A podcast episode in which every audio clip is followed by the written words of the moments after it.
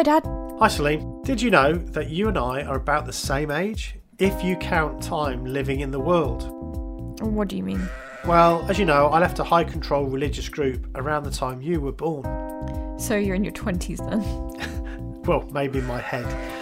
The thing is, though, because I had all of my beliefs about morals, science, politics, religion, philosophy provided for me, I spent the last 25 years trying to work out what I should think about a whole bunch of stuff and work out what's going on. No one knows what's going on, Dad. Well, I think it's about time we did.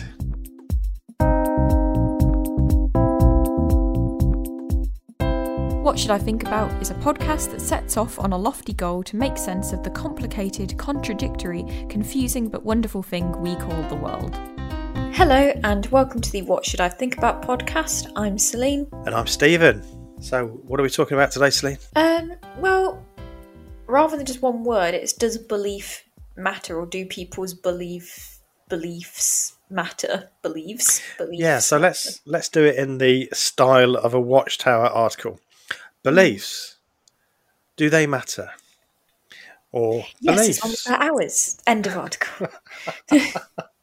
beliefs, what should we think about them? Yes, Beliefs, what should um, we think? What we tell you to. Moving on. Yeah. exactly.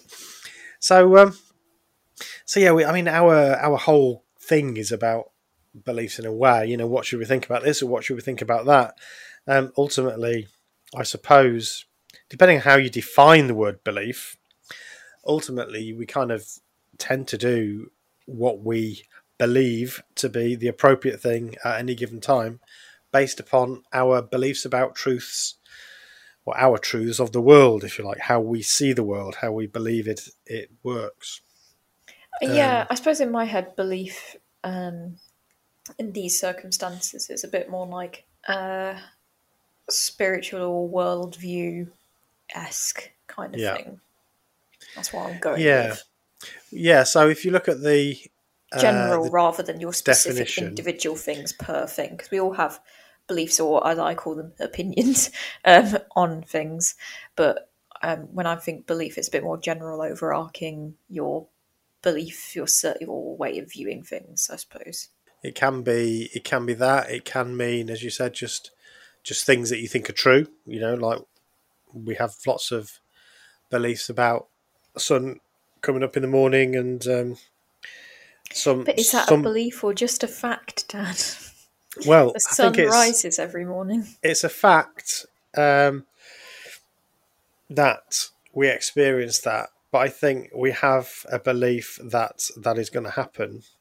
Um, so, based upon our experience, or based upon science, or based upon religious dogma, or whatever, we end up with a set of beliefs about the world, don't we? And um, so, some of those beliefs might be rooted in experience. Some of them might be rooted in science, uh, what the people tell us. Uh, they might be a feeling. Um, so beliefs, I think, can be quite broad. They're anything that we think is true, essentially. But hmm. yeah, you're right in terms of when we talk about beliefs on this show, we're, we're normally talking about more overarching sorts of worldviews. I think And I we think can that's probably what we're doing somewhat today, isn't it? I somewhat, but I'd like to expand that a little bit into beliefs about ourselves as well, because I think there's an Okay. element there that's quite interesting. Well, that'll be you, and then me. Okay. I'll be doing some. I'll be. Um, I'm. I'm sticking with what I said. Yeah, that's that's absolutely hundred percent that was my homework, and I've done it, and I won't be changing it. Yeah, so we, we said we set each other a bit of a task, didn't we, to to Mm-hmm. find some groups that had what we might consider to be very unorthodox beliefs. Let's call them It's charitable, so yes, we'll go yeah. with that. unorthodox beliefs. And at the heart of this, Celine, I'm I've been struggling for a while now to kind of know what to think about this whole question. So it's apt that we talk about it on this podcast.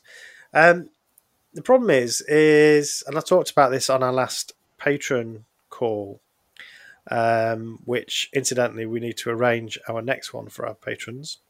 So if you want to be part of that, become a patron.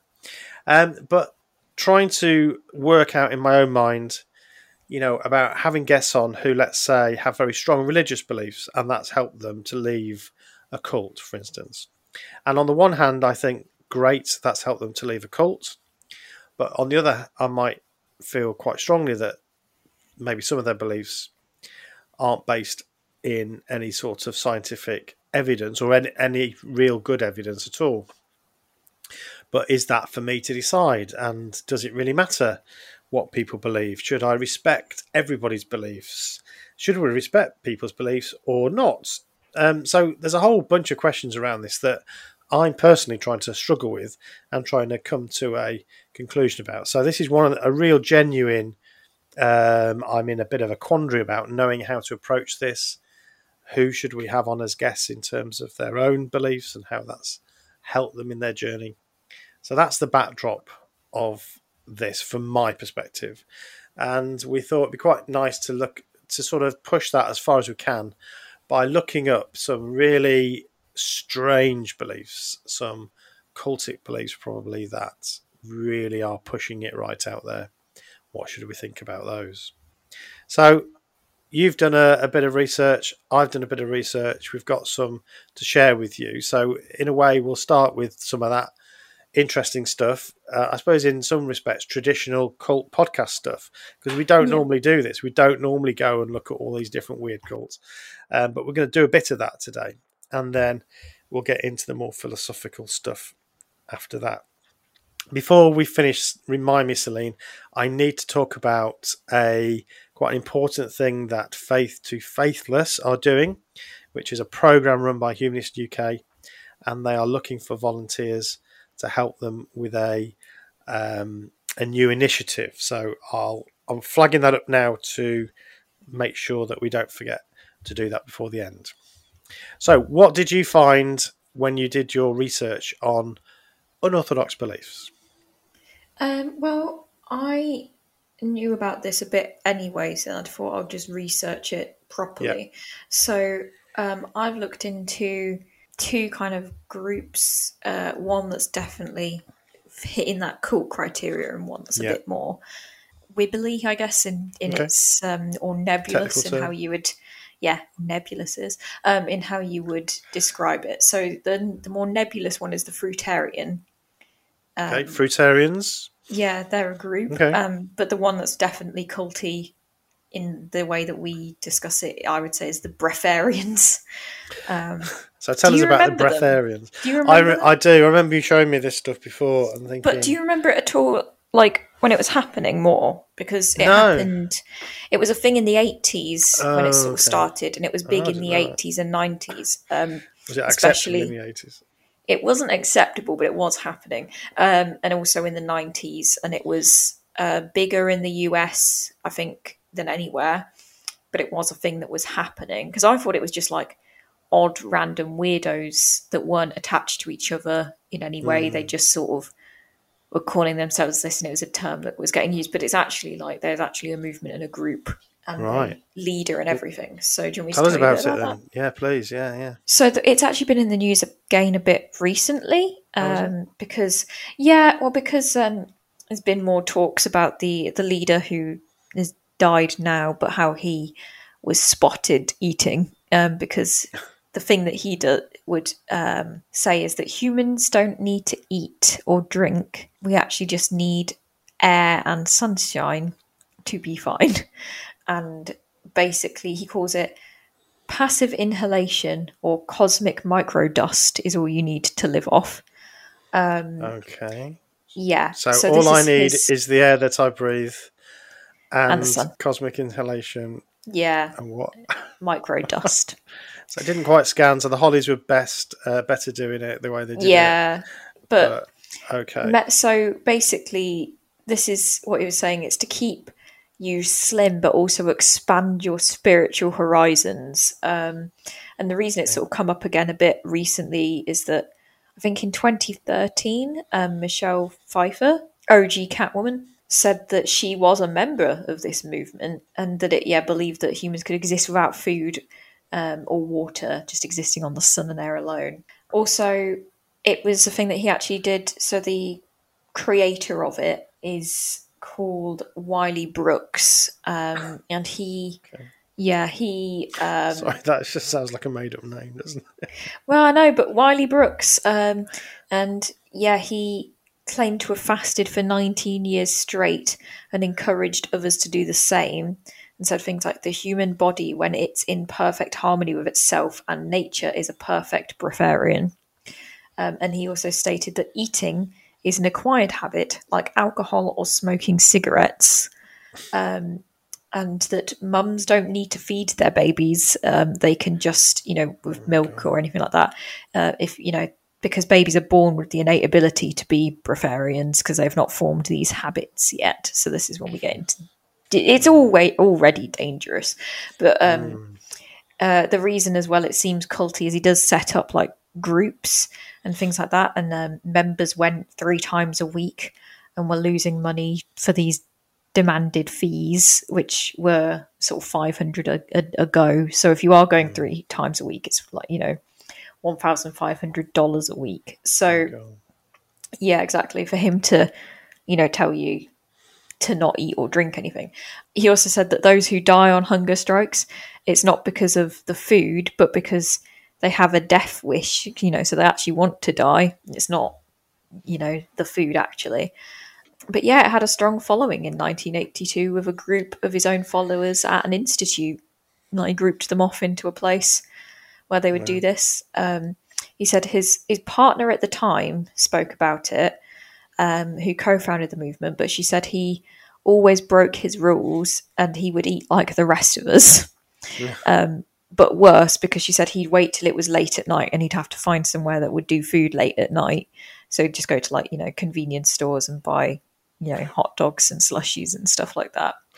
Um, but yeah, the reason that he's been it's been in the news again is because people have been talking about seeing him eating, basically. So people have been talking about that and his ex partner mm. talking about him eating and stuff. So because there are still people that do it or, or attempt it or have been influenced by it. So they're not necessarily calling themselves breatharian, but they're still influenced by it. And yeah, he'd been caught at Mackey's um, doing, yeah, um, at McDonald's, if you don't call it that way you're from. Um, and uh, his retort to this at the time was that McDonald's are built in an area that are protected by higher energies and that they even contain spiritual portals. Wow. You so it's fine. No, I don't think that they like linked themselves with Wiley Brooks.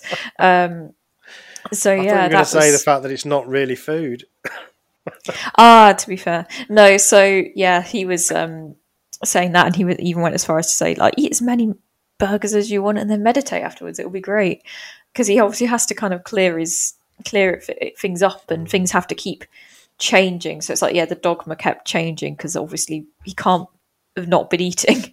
But the thing is, so because we're talking about beliefs and if they're important mm. or dan- you know, what mm. what should we think? So that's the backdrop. Um, but the thing is, uh, he died eventually, but not because he died of starvation, because he was eating, he was fine. Yeah. Um, you know, but eventually he dies. He hasn't really set up a succession, as we often hear. Mm. Um, you know, in the interview we did yesterday about the um, Christian scientist, there wasn't science. a succession. So again, it kind of he dies, things kind of fade, and other groups kind of you know individuals sort of take over as gurus and things like that because he was like a self-proclaimed guru with books and selling a lot of stuff. And there's one woman that takes the mantle quite a decent amount. She was well, she changes her name to a different name basically mm. but um she because she wants something i guess that sounds a bit more guru-y mm. um so she sort of changes her name and writes a book but um at least two people died trying to follow this sort of cult and her book um as they both owned yeah, yeah Jas Jasmuheen's book um and they both died in, in, possession of this book and of starvation so presumably they were following her mm. book um, she denies responsibility for their deaths, um, and she also she was actually debunked because she was on an Australian TV show where they she agreed to it. They just locked her in a room for forty eight hours, mm. and you know her blood sugar rockets, and she mm. gets dehydrated, and she's unwell. Um, mm. And they're like, well, that's proof that you can't survive as you say you do, because even after two days, you're not okay. And she says, well, it's because I wasn't given enough access to fresh air and, and sunlight as I should have been. But, you know, people did die. Um, in, and as late as 2017, uh, a German man uh, passed away uh, of fasting, which they think was this kind of like breatharian kind of fasting. And just, I guess, to leave you with this so you've got all the information and we can talk mm. around it the last thing that uh, I've got here from Wiley Brooks saying um, in regards to himself and his movement and all of this is people don't know what God looks like, who he is. Why in the hell couldn't it be me? Why couldn't it be you? um, okay. So this is the vibe of the man, and yeah, he he's this. But yeah, people people belong to it. There's also um, you know what? Actually, I missed off. There's an interesting thing about what um, Michelle Pfeiffer said in regards to leaving. So she's around 20 when she was in this group. Um, right. And she's, you know, because she thought she was in Hollywood, it was going to keep her slim mm, and spiritual, mm, you know, it was good. It was, mm. it taps into a certain group of people, you know. Yeah, of course. And um, um, she at the time was helping her husband with a film about the Moonies when she was in this oh, cult of her, her own. Um, and she was helping him do research um, and then she realised she was in a cult. Yeah. so researching, helping him research for this film about the Moonies made her realise she was in a cult. Um, it was just, you know, a diet cult. So how and how many other people have said that that they first started to realise they themselves were in some sort of group mm-hmm. when they looked at other groups. Yeah. Um, yeah. People have talked well, it helps, I think, when you don't look directly at your own right. because yeah. it helps you draw links. Because if someone's going, you're in a cult, you feel you're on the defensive, but if you're like, right. that's a cult, and then you slowly realize, ah, absolutely the same. It, it feels slightly less. Yeah, I think that's a really like jabbing tactic. at you. Yeah, yeah, yeah definitely. Yeah. But yeah, and then that's when she, you know, with help of her husband, um, sort of leaves that group, and they're like, "You'll you'll never survive without us," and all this, you know. So that's one of the warnings, is it? So I was going to ask you about mm-hmm. the so sort of a simple belief is one thing, but often underneath mm-hmm. that is a belief system with interlocking yeah. ideas that mm-hmm. form mm-hmm. a worldview, aren't there? So mm-hmm. what's the I don't, I don't know if you know, but what's the kind of worldview around this? Is is it religious or is it is it more that human it's bodies like, physically don't need it? Or yeah, it's more like spiritual, and it's spiritual. you know it's very like loose because he just changes it as he mm. wants and it's like at yeah. his retreat things he'll be like don't start not eating at all start with eating i don't know why but yellow food um, so that can range from you know melon and papaya to um, Haagen Dazs ice cream because it's vanilla yeah. and therefore yellow um, so strange yeah. yeah. very strange so beliefs there then um, are that the human body does not need food or water yeah. Which obviously cuts across both. It'll open you up spiritually and, you know, right. it'll keep you in the best health of your life. So you'll be physically healthy and you'll be mentally mm. healthy, you know?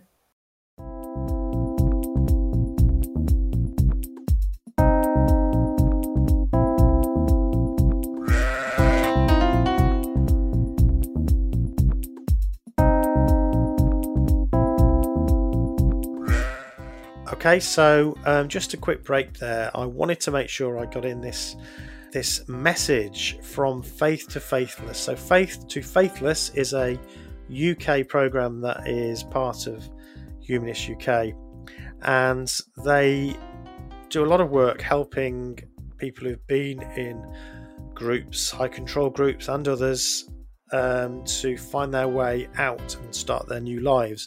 And they're particularly concerned about apostates. So I'm going to read you a little ad um, from Faith to Faithless because they're putting together uh, a group of volunteers to help support people as a helpline who've left their groups. Faith to Faithless are creating a UK helpline for people leaving high control religions. If you embrace humanist values and have a few hours a week to spare, please consider volunteering for our team and get in touch with us at info at faith2faithless.com. That's info at faith2faithless.com. So, yeah, it's really worth looking into that. Um, click on that link or go to the Humanist website and you'll see stuff about it there. But if you just inquire, then you'll get some information about what's required and um, how how to move forward with that. So, do you want to help people who are leaving their high control groups and are considered apostates? Um, it can be quite a lonely time, I think, that for people who are going through that situation.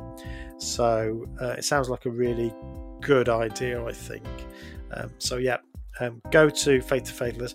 If you want to contact us, that's fine, but we'll just direct you um, to Faith to Faithless. Thanks for listening. Back on with the podcast.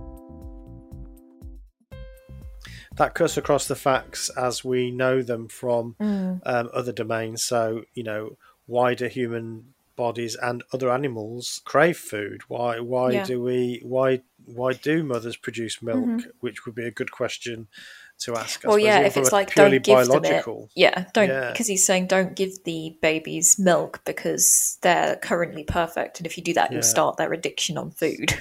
It's just crazy. So why why mm-hmm. would human beings either, if you believe in creation, why would they be created that way to yeah. produce something that isn't is is bad for them? And secondly, uh, if you believe like I do and you do that we mm. evolved um, why would evolution produce that? Yeah, so that's very interesting and um, a good example, I guess, of beliefs that can lead to dangerous, really dangerous behaviour. Yeah, yeah, yeah. And this is, and I think someone might be like, "Well, why would you even start on that in the first place?" But it gets mm. you in the way that cults get you. It yeah. says, you know, for instance, you know, a young woman in Hollywood in the '80s was definitely yeah. being encouraged to be slim, and this is yeah. a thing that says, "Oh, we can help you do that easily and you'll be happier and healthier and you'll feel better and your man your mind will expand and all this you know yeah so you know you get sucked in and then you're spending all your money on it and so you feel more sucked in yeah you know you're being told that if you leave you'll be in you'll be in danger like you won't be okay without them and all this yeah and i think we were talking about this um, offline in the car that there's also a built-in dependency on the group because the vast, vast majority of anybody that tries to do this is not going to be able to keep that up. Therefore, they are going to, in inverted commas, fail regularly. Well, yeah, like they call it like the sin. Mm-hmm. Yeah, right. Great, great, great example. So this puts you in this um, this penitent position where you need to try and find either mm-hmm. a way to be forgiven of that sin or to get back to purity somehow. And guess who it is that's going to help you do that? The cult. The cult, yeah. yeah. And that's a, and also that is a, a charis- typical tactic. Yeah. And again, he's a charismatic leader. So, um, as much as he sounds bizarre, you know, talking yeah. about it now, he was a charismatic leader. Like, he was um, known for doing this massive, like, weightlift thing. Like, he was on lots of TV. Mm. Um, like, he was big in the in the wellness community. It was strange. Right. Um, and yeah, but then he'd yeah periodically get caught out, but then rewrite the narrative, change the dogma mm. to fit. You know, mm. McDonald's is fine actually. Yellow food's fine. You know. Right. Okay. That's really interesting. Oh yeah, cool. and softened down to well, we can treat it as medicine because the world is polluted. The air's not as good, so we, we are allowed food to help. You know, this sort of thing. It waters down uh, to the point where we are now, where it's not really a thing, though there are some people that do it. So that's interesting. So what he's doing there is, I guess, what what XJWs will recognise as new light. So yeah. when the evidence is is presented to show that the prophecies or the ideas that have been put forward are not correct, mm-hmm. then just new light is produced, and um, exactly. Um, we now have to believe this other thing. Yeah, um, in regards to like the fruitarian bit. The only reason I brought mm. this up is because um, there are quite a few people that kind of cite being fruitarian, then the breatharian thing, or just generally fruitarian not going well for them because that is. So what fruitarians? Thing, you just eat raw. Uh, and you just eat fruit really you can eat some veggies but realistically it's just raw um, the reason i think it's a bit culty is because they do have like they have a woodstock fruitarian like festival that they do, which is like 14 days where everyone like gathers and like new members come as well and like learn how to be fruitarians and uh, but you pay a lot of money but then I, they, they are providing a lot of fruit i suppose but you pay um 1007 yeah. Well they yeah. provide a lot of fruit. Obviously. Yeah. um But yeah, it's one thousand seven hundred and ninety-five pounds a week, and it's two weeks, obviously, if you're spending that on fruit, then you're going to per wrong shop. person, and there's six hundred Oh, people at the event, right? And, th- and there might be more now. This is just you know previous Hmm. statistics because it's not something that's being regularly numbered. But there were six hundred people at this particular event. It was one thousand seven hundred ninety-five per week for two, and it's two weeks, so double that. Um, the whole point is um, that to me it still feels a bit culty because there's a lot of rules. It's you know no meat, no animal products, pro- no process, no grains, no nuts, no cooked food, no steamed food, no sautéed food, no salt, no oil, no refined sugar, no caffeine, no alcohol, no garlic, no onion. Um, so that just leaves you pretty much with fruit and some vegetables that you can manage to digest Carrots, I suppose. yeah, you can eat carrots and things like that. Um, but it, the reason it feels a bit cool to yeah, because there's a guy that you know runs this event and is paying you're paying a lot of money. It's like an odd experience where like yeah, you get love bombed into it because everyone's so excited when a new person comes. It feels a bit cult mindsety that's I think further added to with social media because instead of having one necessarily cult leader, though there is one person that runs the Woodstock thing, um, but instead of necessarily having one cult leader, there's a lot of like I would almost say like subgroups. So like because they all have they all seemingly have a social media following or like YouTube. There's a lot of like YouTube vloggers um, that tell you how good this is and that you should do it. And well they'll be like this is just my experience but you should do it you know? Um, and as much as it's just their belief. So and this links into belief so they'll say it's just my belief just how it works for me da, da, da, it's just me. But people watch and copy no matter what you say. Yeah. and yeah you, you could be okay on this diet but it's not an ideal diet you don't get enough nutrients from just fruit there is good things in fruit but it's hmm. not everything you know especially things like b12 which you can get long lasting or forever lasting like nerve damage if you don't take an, if you don't have enough b12 and that Right. is required to be supplemented if you're vegan because it's um, not viable not to. So, uh, but obviously, if you're going to market something as the natural best way to eat, you can't you can't say, but still take this supplement because Yeah. then it feels like it undermines. It shouldn't, but it feels like it undermines, and that's where it feels kind of culty to me. Um, and also because there are people raising their children in this. So there's at this Woodstock Festival, there's a lot of children there, and on the YouTube, there's a it's a lot of mums like white blonde pretty skinny mums with their white blonde pretty skinny children you know? Um, and a lot of them the reason it kind of feels a bit like it's linked to that breatharian thing is because they all talk about the benefits of the sun and how great the sun is.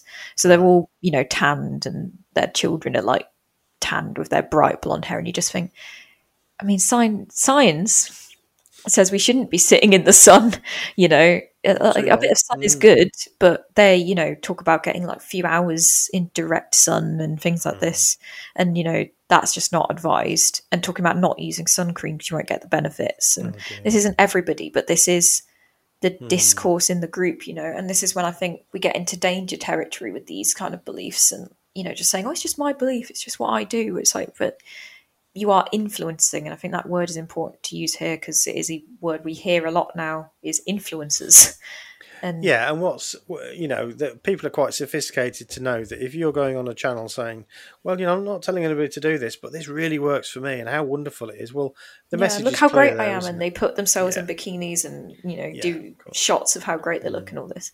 And again, they are they do have a lot of them have children. And the question is, should you be allowed to raise children on a diet like this? You know, is this Hmm. ethical? Is this not neglect? Um, Yeah, You know, yeah. so these sort of things. So I think this is when you get into danger territory with people are allowed to believe what they believe. It's like, well, yes, but to what extent? And should we be encouraging or allowing like events that you know what I mean? Like or without any without any consideration. Do you know what I mean? Like I think people if they want to go and have two weeks where they just eat fruit and disgusting disgusting durian that stinks the house down, then you know what, like fair enough. But should should there be no consideration for what's being said there, what's being proclaimed as science and true and all this, you know? Yeah. So I guess there's an extreme element in this, and that's always difficult to define at what point something becomes extreme, isn't there? Mm-hmm. Yeah. But I guess that's that's perhaps one of the most common ways to Yeah. think about this. Is that we? At what you point know- does it go from oh they're a bit of a weird hippie Yeah, to that's actually dangerous? You know. that's right. And, and I guess it is that physical. Um, if if it's dangerous physically, then that's one flag, red flag, I suppose. Then then you could ask around questions about psychological damage, which is more difficult to define, I think. But But yeah, Uh, because there's a yeah. lot of like emphasis on being lean and how good and important that is, right? yeah, Um, and it's sort of like, well, how good and important is that? And is being lean necessarily great? I mean, being too lean isn't actually that great, especially if you're trying to have children and that sort of thing. You kind of don't want to be too lean. It's not good for for the- for the goal, you know. Um, so to me, it seems like it's quite aesthetic based, and there's a particular aesthetic that's trying to be met. Um, and yeah, it's all about look how good I look, but it's not necessarily talking about the actual science and the internal situation. yeah, yeah. All right. yeah, well, they're, so- they're quite interesting. So these are um, these are cultic systems. We could describe Mm-hmm. them as um, where beliefs lead people to do things that are physically dangerous to them. Yeah, So I think that's let's put a pin in that, and uh, we can we can come back to that when we sort of summarize what what we've learned from these different groups. Um, shall I talk about one of the ones that I've um, I've looked up? So I've got a couple that were really interesting. There's a group that I hadn't heard of before called the Aetherius Society. And um, this was set up in 1955 by a former taxi driver called George King. And um, I'm taking this information from the New York Times, and in that article is actually a little mini documentary. I think it's about eight minutes documentary. So I'll put the link onto that. It's kind of fascinating, actually. So this uh, this guy George King, um, we actually hear him being interviewed talking about how he came up with this this group, and basically he's washing some dishes, and he heard a voice from out of this world telling him you are to become the voice of interplanetary parliament. And he believed that he was being contacted by extraterrestrials who I guess I guess part of the belief system is that actually these are the religious uh, figures of, you know, throughout history. So Lord Buddha is the cosmic master from Venus.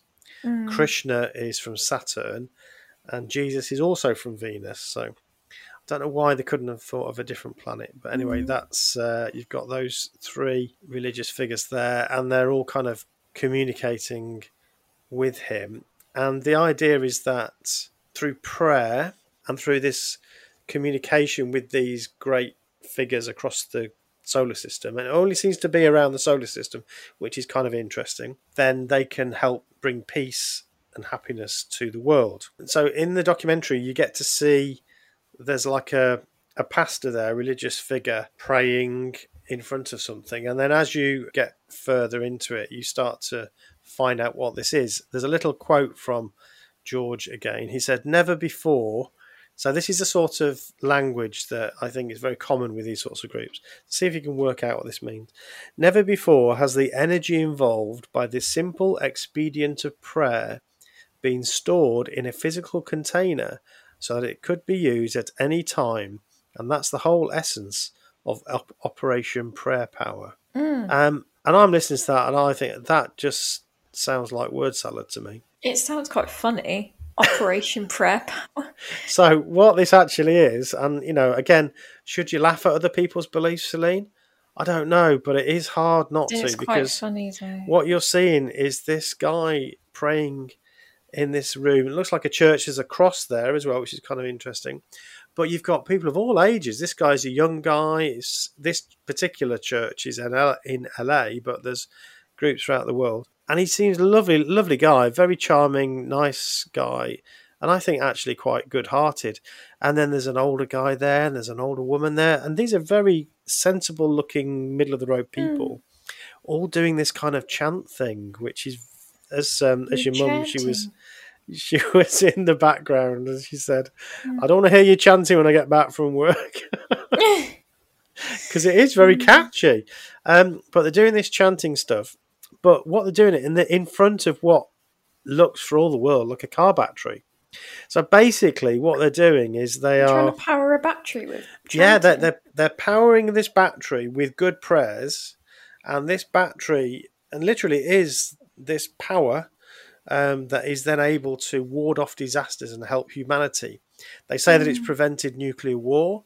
They've helped with negotiations in things that have happened throughout the world, and all this has been them behind the scenes making sure that the world survives. So they're basically channeling these ETs. I don't. I don't think they are. No, I don't and- think the battery's doing anything, lads. Um, but what what was kind of interesting about that was how benign it all seemed. So when you think about beliefs, the beliefs seem absolutely crazy and really really odd, and again unorthodox to put it mildly. But the message that comes out of it is be nice to each other, pray for peace, and try to mm. help each other. And you know these voices that they hear are all all very nice you know and, and it's it's a nice message. Like you i don't actually think they're doing anything but it seems entirely harmless. So i guess sometimes beliefs are sound strange and are strange and have no evidence to them but they aren't harmful. They don't have any there's no evidence that there's any kind of mm-hmm. downside to it if you see what i mean mm-hmm. So that that's kind of interesting, and I'll put the link to it. It's fascinating. Uh, this group. There's little groups throughout the world, so it's still going. Right now, the other one that I looked at was the Workers' Institute of Marxism, Leninism, Mao Zedong, um, and that was through 1976 to 2013. Now you Oh, they, may they have did spell in 2013. Say again. You saying they they stopped in 2013? Well, there was a quite a dramatic um, thing that happened. So I remember this actually on the news when it first came out. So this was a UK cult, and so if you're in any other part of the world, you might not have heard of this. But it was led by this guy called Aravindan Balakrishnan. He he went by the name of Bala, um, but it started off as a as as the name suggests, a Workers' Institute of Marxism, Leninism, Mao Zedong. So Sort it started off as a kind of communist, yeah, ultra communist group who believed that the British establishment was basically fascist, and it was their mission to essentially not um, personally bring it down, but to prepare the way for the Chinese communists who were going to come and uh, liberate us here in the UK. Um, so when was were, this? Sorry. this was in the 1970s, so around 1976. And this guy, Bala Balakrishnan, was a very charismatic speaker. He was part of this left wing, you know, sort of ultra left wing communist group. But even even amongst other left wing communists, you know, he was considered to be very extreme. Um, but he had a, a reasonable following. You know, he had hundreds of people who come listen to his his speeches and, and so on. But eventually, it um, it, it fizzled out, or at least the, the the interest in it fizzled out to a large degree.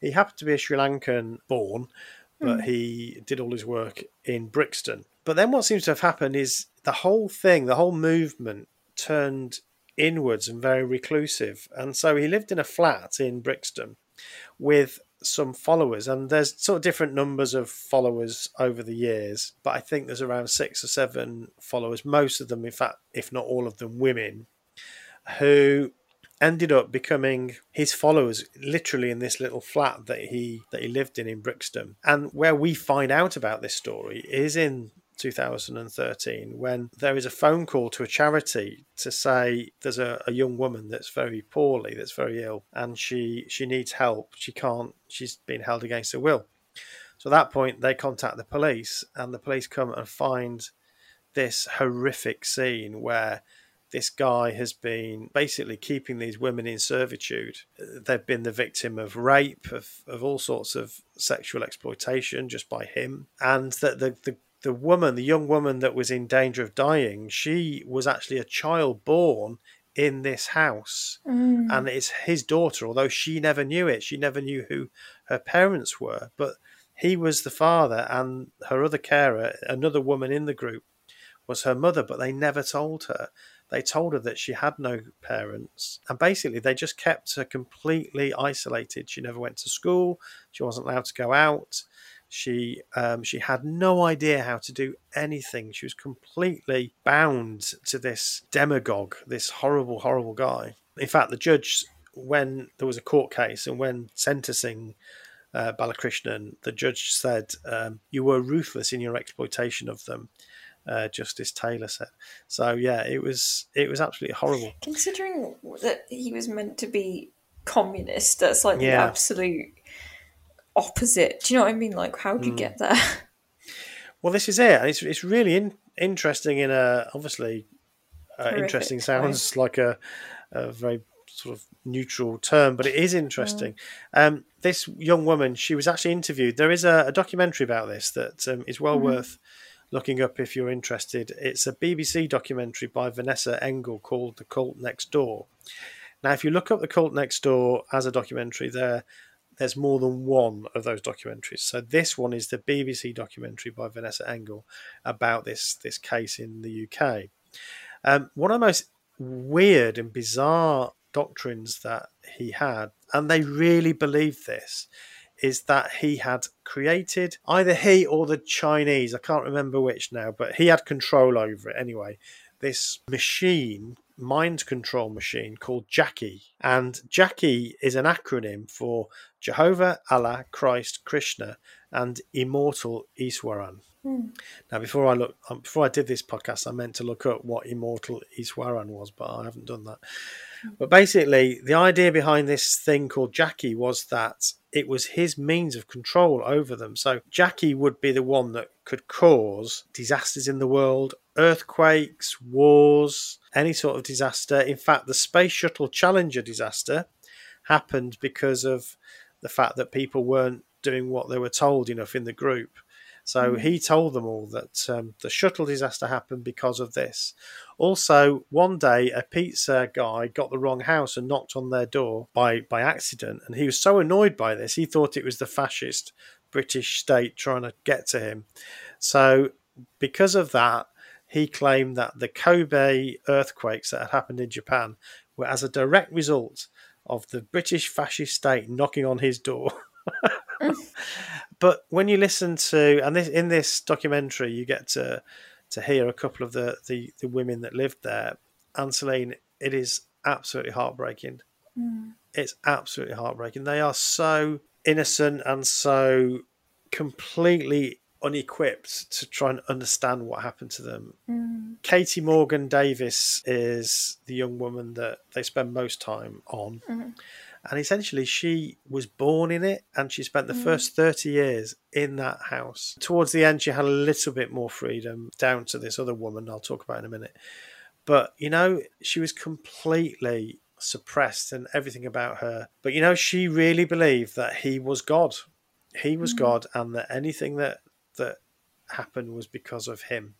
Um, and she was completely at his mercy. Now, what, what happened was her mother, again, she didn't know it was her mother, but her mother actually ended up dying in under suspicious circumstances. It seems like he, he was responsible for her death. But when she died, this other woman was basically required to, to be the, the main lieutenant. Um, yeah, Josie became the second in command. And she was concerned about Katy's health because she started to lose a lot of weight. She looked really, really ill. And it turns out she'd actually got diabetes, and it, it, she would have died if Josie hadn't have uh, made that call. It was actually Josie that had made the call.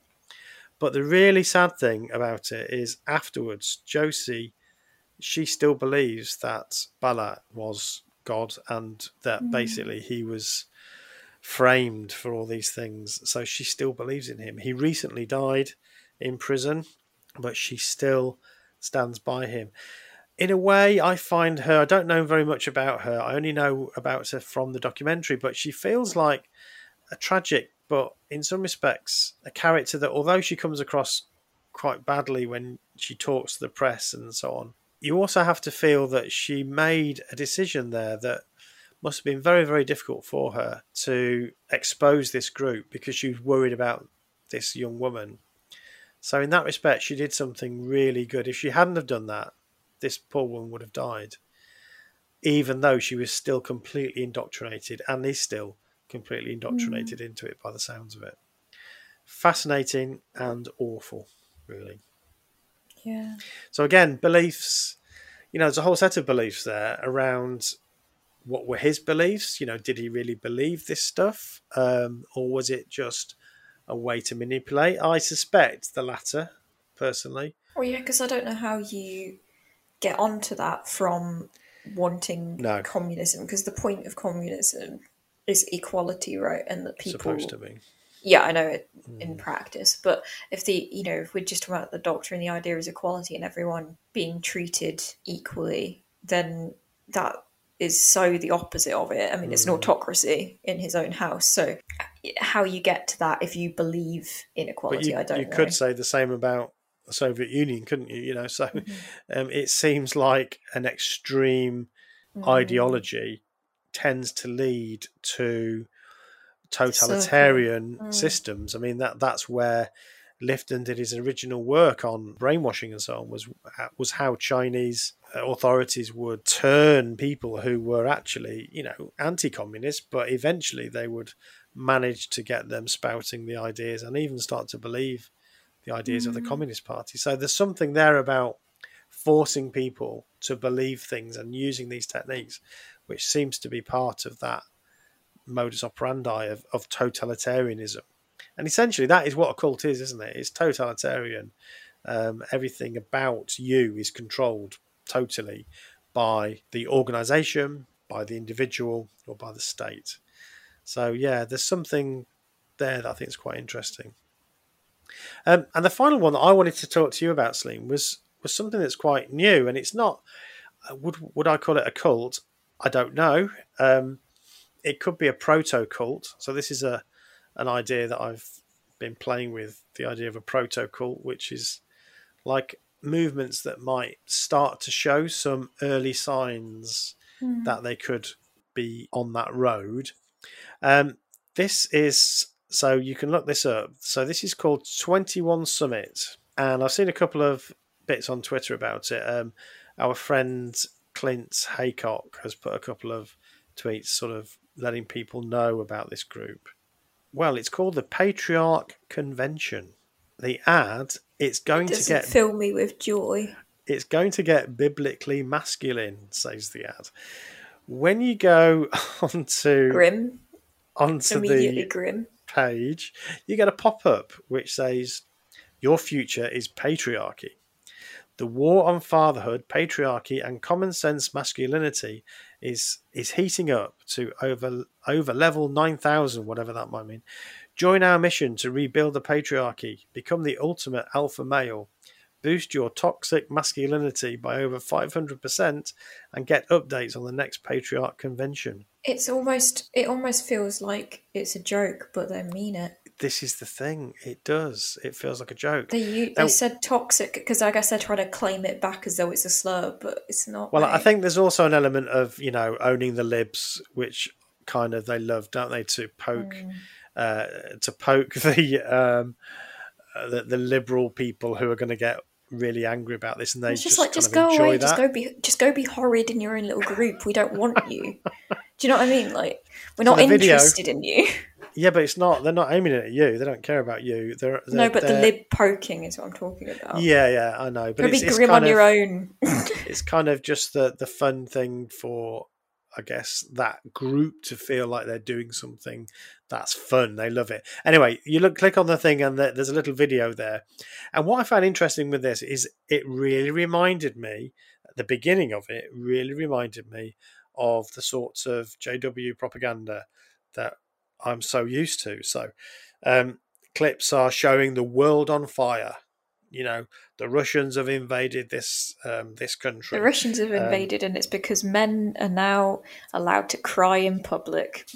It's That's because caused it's it. because Celine, the world is now the matriarchy. Okay. Oh so, yeah. Make men alpha again. You can get red hats and everything. Um, so we can see can who this get is. Orange face paint. we can see who this is aimed at. We need a hierarchy. So you listen to this guy, clip of this guy talking. So you've got these speakers there who are all um, these considered to be alpha males. You know, we need a hierarchy. Um, that's how people work best. We need people above us. And he kind of, it seemed like he hesitated to say we need people below us, but that's kind of what he meant. So we need to be able to look down on other people. And specifically, we want those people to be women. well, they wouldn't. They wouldn't say yes, that. but if you say that matriarchies are bad and patriarchies are good, that is Well, inherently yeah. what you mean. Well, what they they want is a a world where um, the, the men are in charge and the women do the things that um, that the women like doing and that are We're not having the two spheres conversation. We're not doing this. The We're not what? going spheres. This What, is on, like the that? Oh, when women wanted the vote before they had the vote, the men used to tout. Ah, okay, got you. yeah. It's not that we're unequal. We just have different spheres. We have the sphere of being in charge, and you have the sphere of doing what you're told. And having babies yeah, you know, when I say so, and making tea and cleaning up those sorts of things. as Um, and when dictated to you. Exactly. Um, everything in society is geared towards peer orientation. So that's another thing. So the idea of this hierarchy, they don't like this idea of this peer world where you know we are all equal and we we we listen to each other and we have diverse voices that all have equal merit. No, we don't want that. We want this hierarchy. What's the um, belief that all these people, a lot of them anyway, are white and don't Well- like all the conversation and probably Christian? Um, just wondering. Um, So I think, um, yeah, most of them are white. Not all, though. There are some um, quite high profile African American voices, but they are very Christian. So this is Yeah. a religious movement. These are pastors. Michael Foster, Brian. well, they said it's going to get biblical or something. I think his name is um, exactly. So these are these. Are, this is religious essentially. This is using the Bible to justify these uh, these beliefs. Um, th- but not only is there a 22 convention, Celine, sorry, 21 convention. There is a 22 convention, which has become the ultimate alpha female. Um, now I clicked on that as well because I was interested in looking at what that was all about. What um, what was interesting about that is whereas the man's one was very there were people talking about their ideas around masculinity and how important it is to have a hierarchy and that you know men need to stop being feminine and start being alpha and taking charge. Um, for the women all you got was little clips from different television programs and commentators from all around the world being shocked about this whole movement. So there was nothing really, no philosophy there that I could see in this um, in this clip. It was all just people going, you know, what I cannot believe, and they were all very high pitched, screeching, um, what they would describe as shrill women, you know. But of course, they were surprised and shocked by the things that they're saying.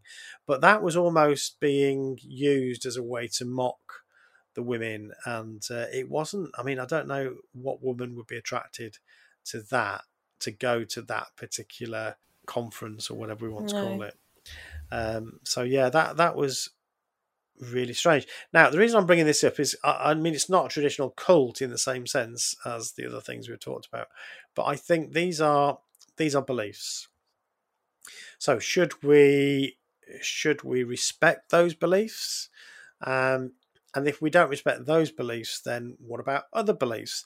And also, where do those beliefs come from? So, a lot of these beliefs are coming from ideas around religious texts, what the Bible says, and so on.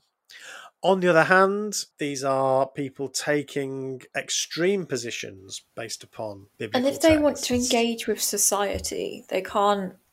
They can't really be taking these positions in terms of like if they're going to be at work and have jobs in the in the actual world where most people aren't like this, you know, and that the way that hierarchy works in the world is a lot of it is peer to peer and stuff like. You can't just throw a fit every time and shout about how alpha men need to be men and if they have a female boss being unpleasant to them. Do you know what I mean? Like it, it breeds Yeah. that kind of thing. So that, gonna- but that's more practical, sort of how how these individuals would behave on a on a day to day basis, given the social Mm. situation they find themselves in. So yeah, I guess that that would be interesting. I don't know how they they do. I don't know how they behave when Mm. they're. Most of the guys that were speaking are obviously self employed. You know, they're they're pastors or Mm. speakers, let's call them, um, charging money for people to to buy their books, memorabilia, whatever. Oh yeah, the the Mm. other thing that I was going to say, which was particularly jarring, was they showed you some of their their merch, Mm. and uh, you've got hats, obviously, and uh, mugs and all sorts. But then there was a, a, a teddy bear with "Feminism is cancer." So somebody's put "Feminism is cancer" on a teddy bear. Um, Mm. yeah. It just kind of it kind of smacks of uh, incel slash um, going. What was that men's movement? Yeah, men going going, their own way, is it? Their own way. Yeah, it smacks Yeah, of that, doesn't it? Which the reason I find it quite concerning is it's like it feels angry at women and hateful at women, and this Mm. is why. You know, men get annoyed when they're like, "Oh, I, oh, it's so rude when women start walking fast when they see me and they're on their own, or like this and that." And it's like, well, they, they get insulted by it. And it's like, well, it doesn't harm you if I walk faster past you because I want to get away. Like, Mm. I don't know what you're like. I don't know if you're one of these weird men that hate women, you know, and like have think they have like some rights over them because of being a man. Do you know what I mean? I, you don't. You just yeah. It it it it feel it feels unsafe. This is why I don't like it. It makes me feel unsafe that there are men out there proclaiming that and encouraging others and trying to get other young men to believe it. It makes me feel unsafe as a woman in society that men Yeah, are out no, I- there touting and believing that. I completely understand that. I mean, there are women there, so there are women who Of course, are also there are like uh, backing up Yeah. these guys. Uh, obviously, the vast majority of men, but there are women there, essentially saying that you know that we we want to be part of this hierarchy. We we know our place, and we we we think that's God's arrangement in many respects, and that's what Jehovah's Witnesses Yeah. say. This is God's exactly, arrangement. but no, but it makes it makes me feel unsafe, and especially when we know what it's like in Jehovah's Witness circumstances, where if something does happen where you're unsafe and you're hurt, and or your husband does something to you, it's hmm. bl- blown off. Do you know what I mean? You're not protected.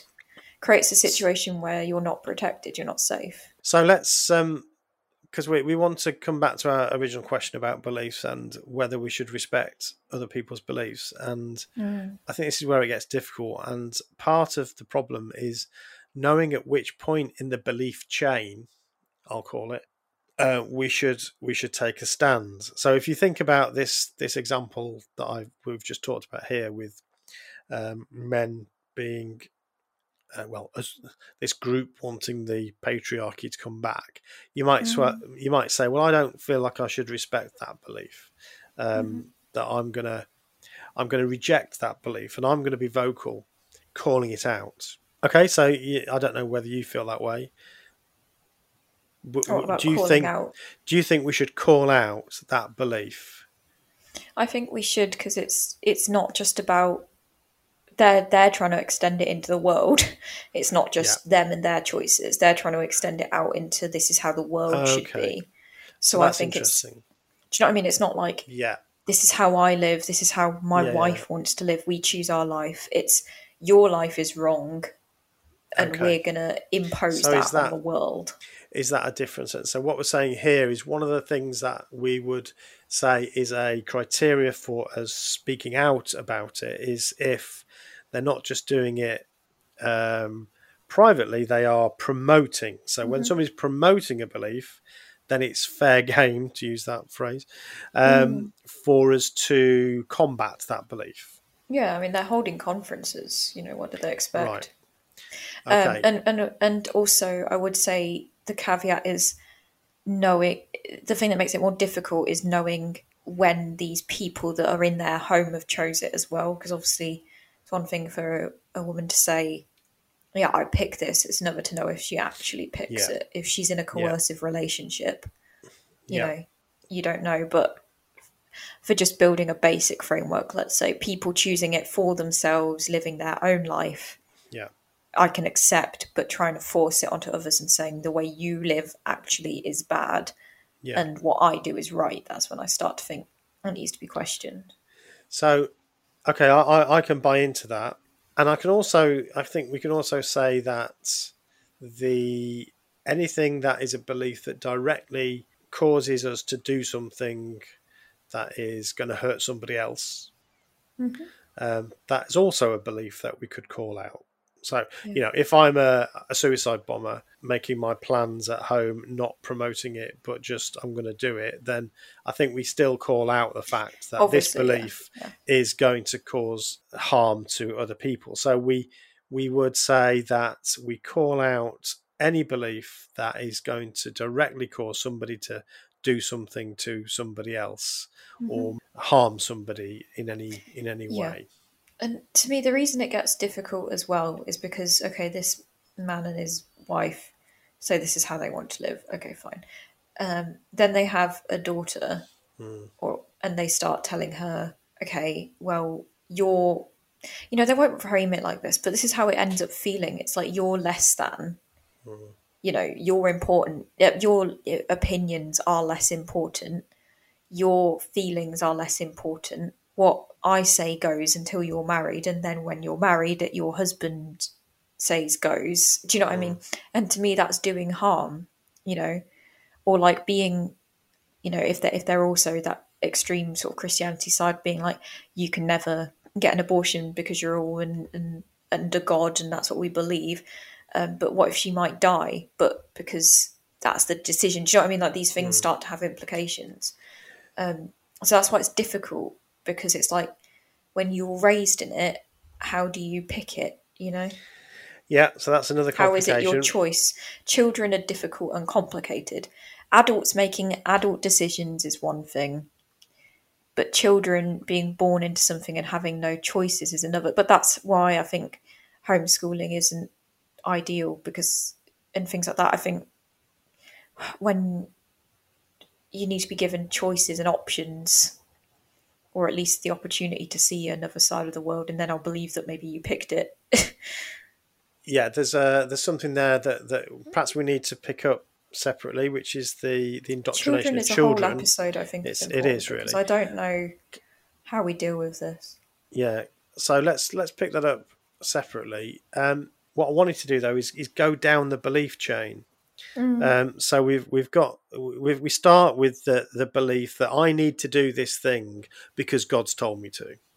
Let's let's have a really simple example. You know, I believe that I need to go and hurt these people because God's telling me to. So I think we could at that point we could very easily say, or it's fairly straightforward to say, that's a belief that I don't respect, and I will combat that belief in any way I can. Now, what I'm interested in is the beliefs, the more overarching beliefs that have led to that belief, and even further back. So, at the heart of a lot of these um, movements around the patriarchy, or even around terrorism, and so on, are beliefs about the inerrant work, a holy book, a guru, a preacher, a religious figure. So at this point now, you're talking about. Um, so you know, give let's give a, a real example: a religion that says that you're not allowed to have a certain medical procedure, like blood transfusions, let's say. Now, the reason you might say, well, I don't agree with the belief about blood transfusion, but the reason that belief about blood transfusion exists is because there is a belief about the literal interpretation of the Bible, that the Bible is God's word, that God actually inspired the Bible, which means God breathed. So the way that Jehovah's Witnesses certainly used to talk about it was it was like a secretary writing the work, the words of their boss. Um, so who's actually responsible for it? God. So it's God that's telling us this stuff. And when God tells us something in the Bible, then we have to do it. So actually, that's another belief. This belief that the words of the Bible are the inerrant word of God. And it's that that's at the bottom of or it may not even be the bottom, but it's at um, another level down from the the belief that I have to stop my child having a blood transfusion. So do we do we challenge it at that level? Do we say that I don't have respect for a belief system that says that a holy book tells us what to do that was written thousands of years ago? Also, it's the interpretation, I think, above that. So do we respect these people that have interpreted it as such? Because for me, that's where the idea of having some general morals from the book is one thing, but getting these really specific, because I think the refusal of blood is a very specific thing that has been pulled out. Do you know what I mean? Or like, well, okay, then let's let's. So what you're saying there is then at the level of the interpretation, but that's that's another level of the mm. belief that the belief that this scripture is saying this thing is an interpretation. But I would take it further back up the chain and say it's still mm. dangerous, even if you don't, even if there's the interpretation is really, really obvious.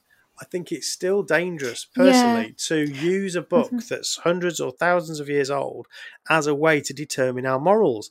And that's why we have Christians who are anti um, LGBTQ. It's why we have Christians who take a hard line around the patriarchy, mm-hmm. and it's also the reason why Jehovah's Witnesses don't have blood. It's because they have no. this belief that the Bible is the Word of God. Yeah. So my point is, is and this comes to the heart of my problem. I said I was talking about my own kind of difficulties with this. Is that my my view, my analysis um, you can call it a belief if you like, but I don't feel it is because I don't feel like I know it for sure.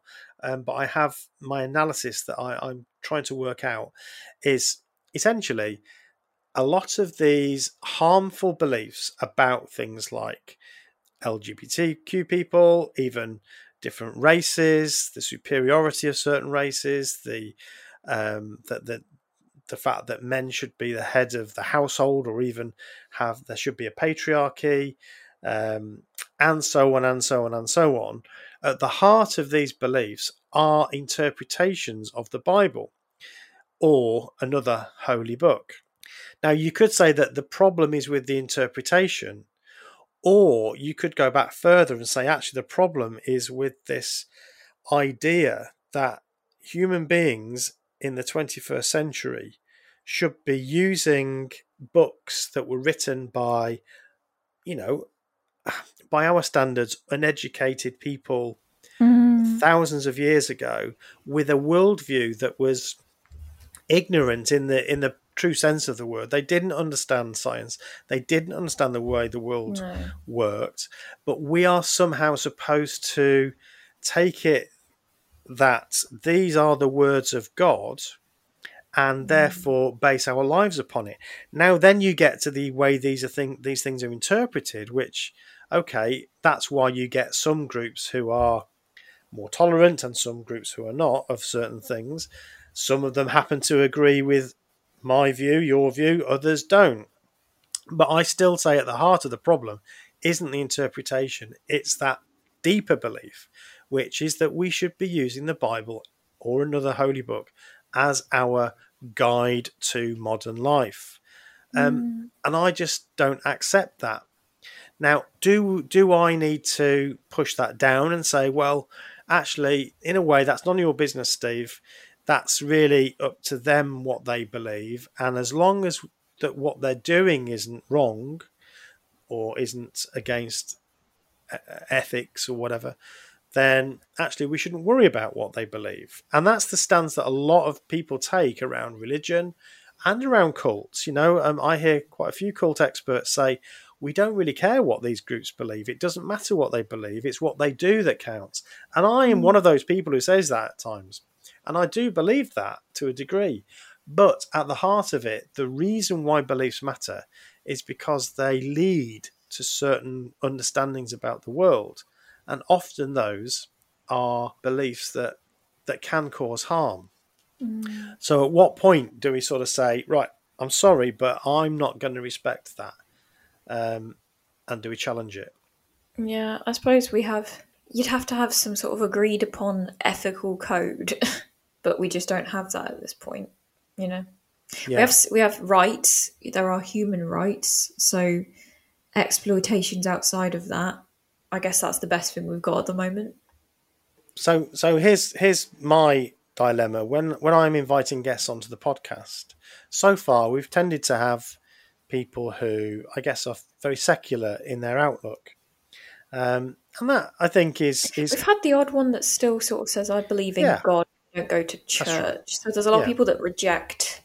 Um, generally, there's a few people. I think a lot of people that reject organized religion. That was a phrase that a lot of people used for a lot. They reject organized religion, but they still believe in God, and it's more like spirituality than, I guess.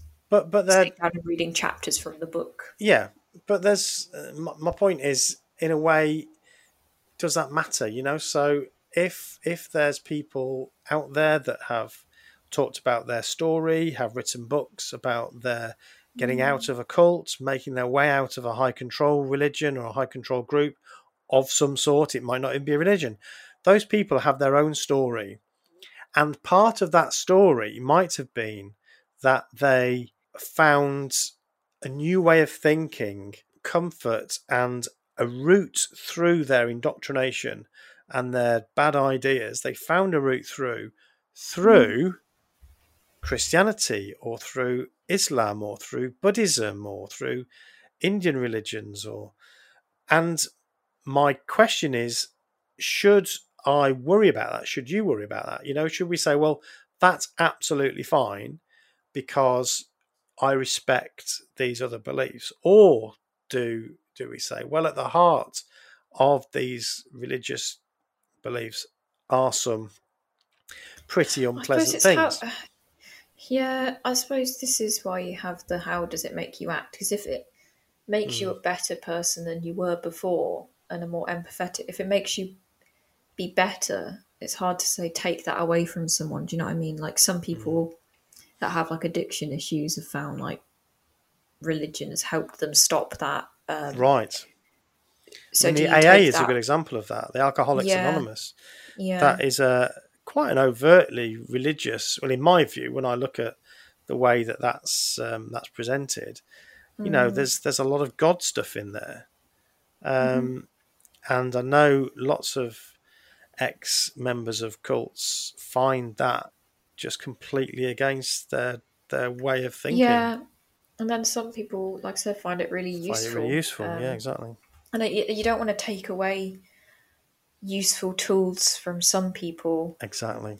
Do you know what I mean? So some people find it really useful, and like in grief, they still, like we said, uh, Jehovah's Witnesses. It, it, I think it's detrimental how they handle grief because of mm. the, the nature of it. But you know, some people with more generalized Christianity or whichever religion, because most of them have some sort of afterlife beliefs find it really comforting.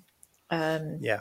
And it helps them go through the process of grief, you know, so they still experience it, but it helps them with it. Um, you know, they find it quite a, so- a soother. Um, or, like I said, if they're going through something difficult, they don't feel like they're alone. There are aspects of it that are helpful to people, and I don't necessarily want to take that away from people, you know? Yeah, yeah. I, I really get that. And that's kind of where I sit. But then there's times when I think, yeah, you know, there's there's things that well, bother you know, me about Christianity. Yeah. Let's say. No, of course there are, um, and there's some people that, you know, obviously we're not saying like live your morals by it because it is an old system, but then some people end up living as better people than what they mm. were before.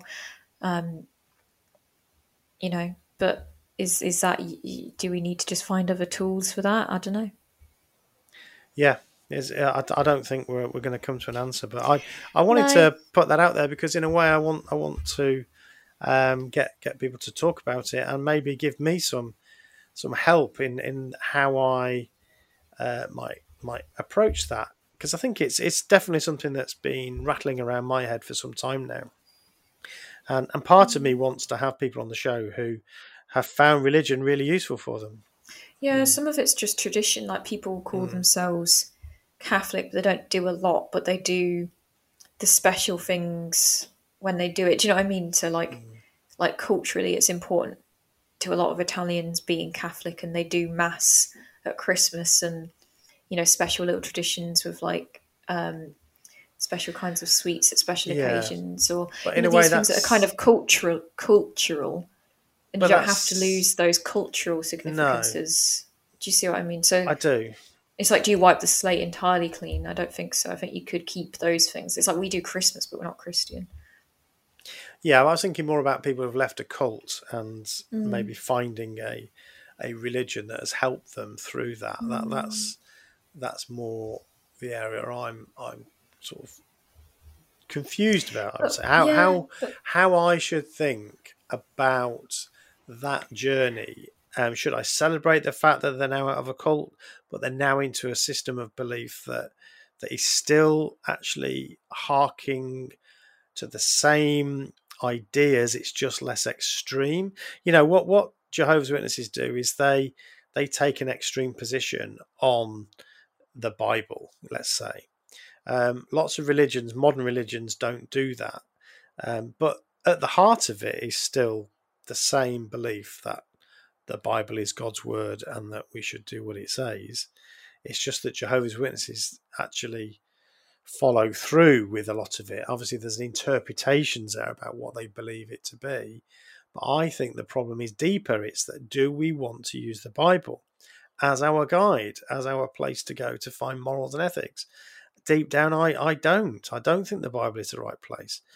But mm. I, on the other hand, as a um, a secular person, I, I still see the value and I support people to believe in their own religions. I, I and I want people to have that right. Of course, I do.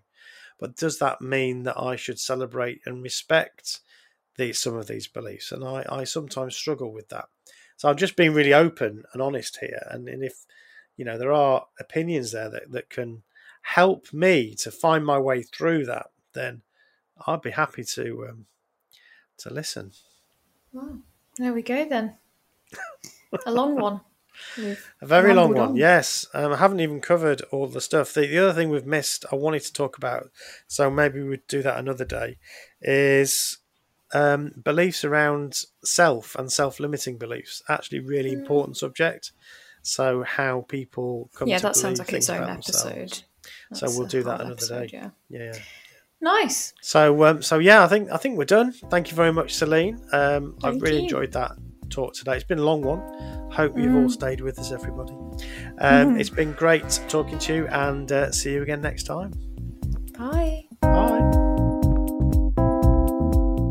What Should I Think About is an Evil Sheep production.